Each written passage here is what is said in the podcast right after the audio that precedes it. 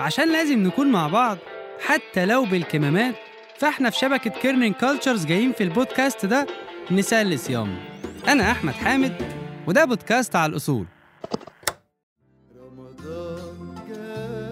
رمضان شهر الخيرات أكيد شهر الحكايات ده كده كده. رمضان كمان شهر الذكريات وبطولة العالم في العزومات. وعزومات يعني كنافة بالجبنة كنافة بالمانجا كنافة بالنوتيلا ويا عالم السنة دي هتبقى بإيه؟ حاجات كتيرة بنلاقي نفسنا بنرجع لها ونعملها كل سنة في شهر رمضان من غير ما نفكر.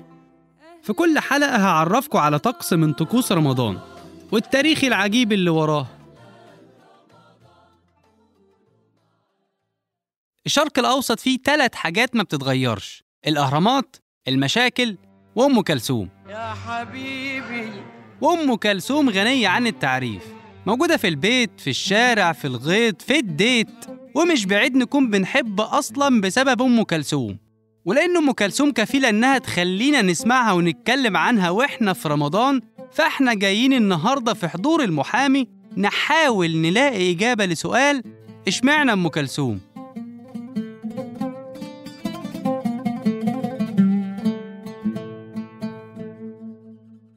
لأم كلثوم مواقف كتيرة جدا ما تتعدش مع أبوها.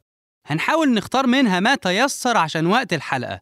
وطبعا أنت مستني أقولك إن البت اللي اتولدت في الأرياف اتبهدلت وأبوها حلف على أمها بالطلاق والجو ده.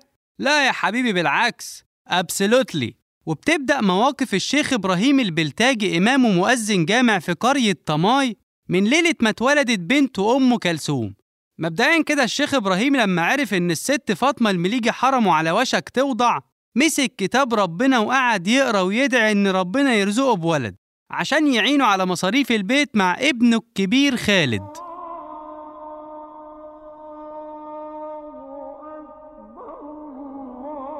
ومع أذان الفجر وفي أجواء ملحمية تليق بأم كلثوم جت الداية وقالت للشيخ إبراهيم البلتاجي فاطمة وضعت. وطبعا ما قدرتش تقول إنها بنت عشان الشيخ ما يزعلش.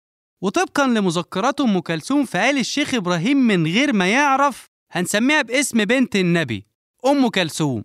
فوافقت الأم على الاسم اللي اعترض عليه الأهل والقرايب وطلبوا منه يغيروه لاسم زي بدوية أو خضرة أو ست الدار. يا سلام! يعني أم كلثوم مش تمام وست الدار هو اللي تمام؟ فأصر إمام الجامع على أم كلثوم. وأصروا أهل القرية على اسم سومة واللي شاركتهم فيه أمها طبقا برضه لمذكرات الست سومة. مالك الملك في يديك قيادك. والشيخ إبراهيم كان حريص يعلم ابنه خالد الإنشاد والتواشيح عشان يعينه على البيت. وفي مرة وهو بيمرن خالد قفش أمه كلثوم بتقلده من ورا الباب. تعدي قفش ده متر؟ فطلب منها تحضر معاه حفلة شيخ البلد اللي رفضتها في البداية عشان خوفها ورهبتها. بس حضرت أم كلثوم بفضل أبوها أول حفلة ليها قدام 15 فرد من ضيوف عمدة طماي فبدأ الشيخ إبراهيم يعلم بنت أم كلثوم الغنى وبدأت الطفلة أم كلثوم تطلب بالاسم. لحد ما في حفلة من حفلاتها تفاجئ أبوها إن عمدة بلد جنبهم طالب إيد أم كلثوم صاحبة ال 16 سنة. وكمان عارض لمهرها 50 فدان حتة واحدة بس بشرط واحد وهو إن أم كلثوم تنسى موضوع الغنى ده. بالله عليكم كام ألف موهبة راحت بسبب عرض زي ده؟ فرفض الله يبارك له الشيخ إبراهيم العرض ده خوفا من إن أم كلثوم ما تكملش تعليمها. وفضلت أم كلثوم تتنقل معاه في حفلاته واللي ابتدت تخرج من طمايل السنبلاويين ومن السنبلاويين لأبو الشقوق ومن محافظة الدقهلية نفسها للقاهرة عشان تبدأ أم كلثوم الرحلة اللي إحنا عرفناها منها وبقت أم كلثوم اللي اتمنى أبوها تكون راجل ست بمية مليون راجل أو 101 وقت إذاعة الحلقة. ليش بنحب أم كلثوم بسوريا أو ليش أنا بالذات كمان بحبها كتير يعني؟ وبتذكر وأنا طفل يعني نكون مثلا راجعين على البيت مع بابا في السيارة ويشغل أم كلثوم طبعا على الراديو ونسمع ويكون هو كتير هيك متمزج ومبسوط وبنفس الوقت لما كبرت وبلشت أنا أسمع وأعرف معاني الكلمات وأقدر قديه في سلطنة وقديه في في فن وقديه صوتها مميز. يعني كان في مقطع من قريب آه، سمعته وكانت هي بتقول آه، كنت بشتاق لك وأنا وانت هنا. انه فعلا أحيانا الواحد ممكن يشتاق لحدا حتى لو هو كتير قريب منه يعني. سنين ومرت زي الثواني في حبك انت. عرفت أم كلثوم طريق القاهرة وعرفت القاهرة أم كلثوم. ومن أول يوم ليها في القاهرة وبدأت تعمل أم كلثوم الأبديت. وكانت فقرة غنى الست في القاهرة بعد عبده الحمولي هي اللي خلتها تتخلى عن الإنشاد وعن بطانتها وتبدأ تفكر تكون فرقتها الخاصة بيها. وده تاني سر من أسرار خلطة أم كلثوم. بسم الله الرحمن الرحيم. نبدأ يا أستاذ. يلا اتفضل. مقدمة الأول. يلا اتفضل. يلا يا ستي يلا يا اخواني بسم الله الرحمن الرحيم. فبدأت أم كلثوم تجمع فرقتها من بداية عشرينات القرن اللي فات وكان من أوائل العازفين ساعتها محمد العقاد على القانون سامي الشوع على الكمان وإبراهيم عفيفي على الرق ومحمد الأصابجي على العود. وفضلت الفرقة تحت قيادة الأصابجي لحد ما اتنقلت شرط الكابتنة لعبده صالح وحطت الست أول شرط من شروط دخول فرقتها إن يكون العازف قادر إنه يقرأ النوتة الموسيقية بالرغم من إن أم كلثوم عمرها ما استخدمتها في حفلاتها. أما تاني شروطها وهي الموهبة والإتقان وعلى كل من يرغب التوجه لأم كلثوم. وفكرة عدم وجود النوتة في الفرقة ده كان من أهم أسباب السلطنة اللي بتحصل.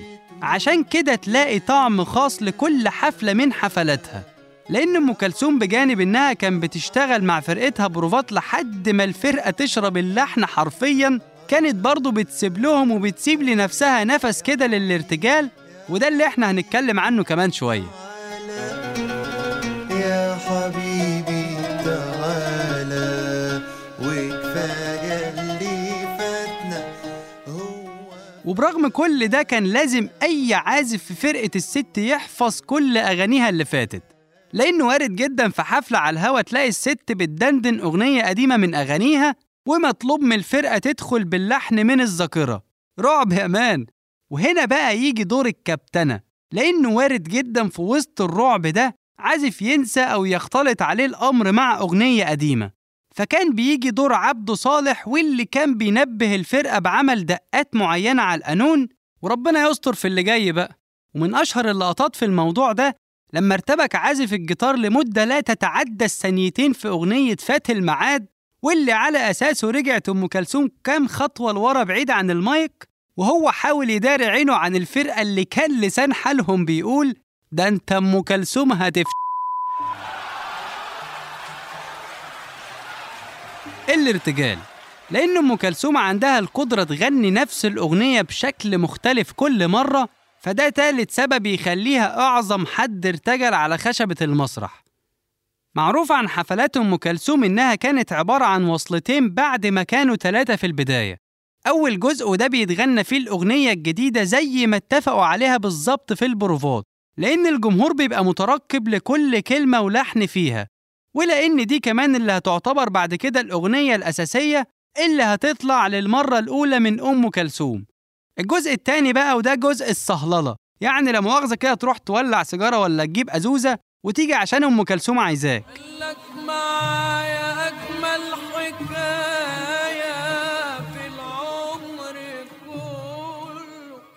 مفيش حد في الدنيا كان بيبقى عارف الأغنية اللي هتتغنى في الجزء التاني من الحفلة غير الست. وده لأنها كانت بتختارها بناء على الحالة المزاجية لجمهورها. وفي مرة من المرات لما سألها شاعرها أحمد رامي عن الموضوع ده قالت له الوصلة الأولى حنان والتانية جنان والتالتة ما تقوليش بقى. وزي ما كانت أم كلثوم نفسها حريصة ترتجل وتتبسط كانت بتسيب الفرقة ترتجل وتتبسط برضه. يعني عبده صالح يقسم فيرد عليه الأصابجي. ويشهد على كده اللي عمله عازف الناي سيد سالم لما اتجرأ على الست في مرة في أغنية بعيد عنك وقالت له ساعتها إيه ده يخرب بيتك؟ أما في الحالة الأخيرة ودي تقدر تسميها مزاجها كده فأحيانا تندمج الست مع جمهورها لدرجة تنسيها نفسها وهي على المسرح فترتجل حتى لو الجمهور ما طلبش ده. وده طبعا ما يحصلش غير بحنجرة تساعدها على كلسمة الأشياء.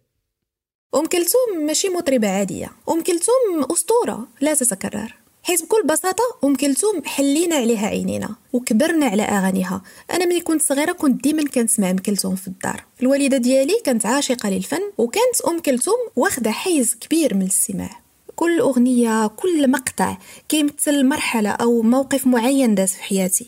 أم كلثوم غنات لكل شيء. غنات للوطن للخالق للحب. غنات للأرستقراطي. آه، غنات للإنسان البسيط الفقير. أغانيها يمكن لك تسمع لها في أرقى المجالس إلى أكثر المقاهي شعبية كلك معايا أجمل حكاية في العمر كله. سنين بحلها ما فات جمالها على حب قبله لو عندك حد فوق السبعين سنة فمبدئيا كده ربنا يخليهولك ثانيا بقى روح اسأله عن حال البلد الساعة عشرة بالليل كل أول خميس من كل شهر ساعة حفلات أم كلثوم. واسأله كمان لو يعرف حد باع الفدادين اللي حداه عشان يشتري تذاكر أم كلثوم. علاقة أم كلثوم بجمهورها أو مريديها علاقة تحير فطبيعة الجمهور اللي بتغني له أم كلثوم هو اللي بيحدد أدائها وسلطنتها. لأن الست كان وارد جدا تسيب كل الجمهور وتغني الواحد بعينه دونا عن الجميع زي ما حصل مع المستمع الكفيف اللي كان في آخر الصف وشافت على وشه تقديره للحن والكلام. ففضلت تاخد وتدي معاه في اليوم ده وكان معروف دايما عن الست إنه كان بيسمعها الفقير قبل الغني. ومعروف كمان إن فرصة حضور حفلة من حفلاتها بالدنيا وما فيها. بس ده ما كانش متاح غير لأي حد مرتاح ماديا وموجود في القاهرة عشان مكان حفلاتها.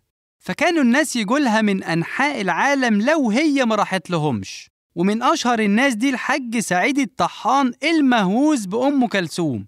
واحد من تجار وعين أعيان طنطا وصاحب أشهر سلوجان في أغلب أغاني أم كلثوم عظمة على عظمة يا ست. وتاني والنبي يا ست ده أنا جايلك من طنطا.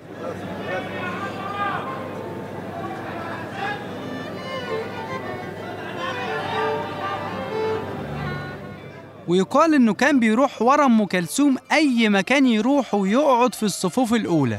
وفي مرة سألت عليه أم كلثوم بعد ما لاحظت غيابه في أكتر من حفلة فقالوا لها إنه تعرض لمشاكل مادية ومرضية وهي اللي حرمته إنه يحضر حفلاتها تاني.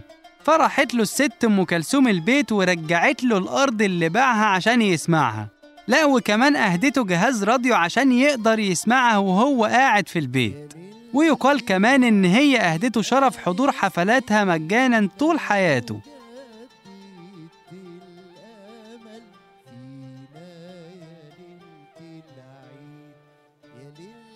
كلمة سمعتها وكانت من والدتي الله يرحمها. الكلمة دي كانت دايما ترددها وإن إن ربنا سبحانه وتعالى خلق أم كلثوم علشان يزين بيها الكون. قد إيه الكلمة دي معبرة؟ قد إيه صوتها فعلا زينة في الكون. قد إيه صوتها بيلمس ال- القلب وبيلمس العقل وبيدينا إحساس جميل وممتع بال- بالثراء وال- والفخامة في الكلمات وفي الإلقاء وفي وفي التعبير عن الفرحة والتعبير عن الحزن. ففعلا ربنا سبحانه وتعالى خلقها عشان يزين بيها الكون. وده كان في عجالة كده أهم الحاجات اللي يا رب نكون لقينا فيها الإجابة لسؤالنا كلنا إشمعنى أم كلثوم؟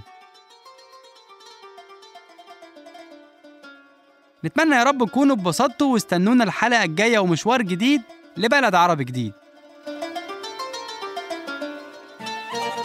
الحلقة دي من إعداد وتصميم صوتي أحمد حامد ساهم في الكتابة محمد يحيى تحرير نادين شاكر تدقيق حقايق لينا الديب دعم تحريري شهد بن عودة وهبة عفيفي إشراف صوتي محمد خريزات ومكساج بول ألوف غنى وعزف الموسيقى لعمر كروان وأغنية رمضان جانا الفابريكا band للمسرح الغنائي. حابين نشكر رضوان بوادوكجي وعبد الباسط زايد وغيث الصالح لوجودهم معانا في الحلقة. وكان معاكم على الحديدة أنا أحمد حامد. والبودكاست من إنتاج شبكة Kerning Cultures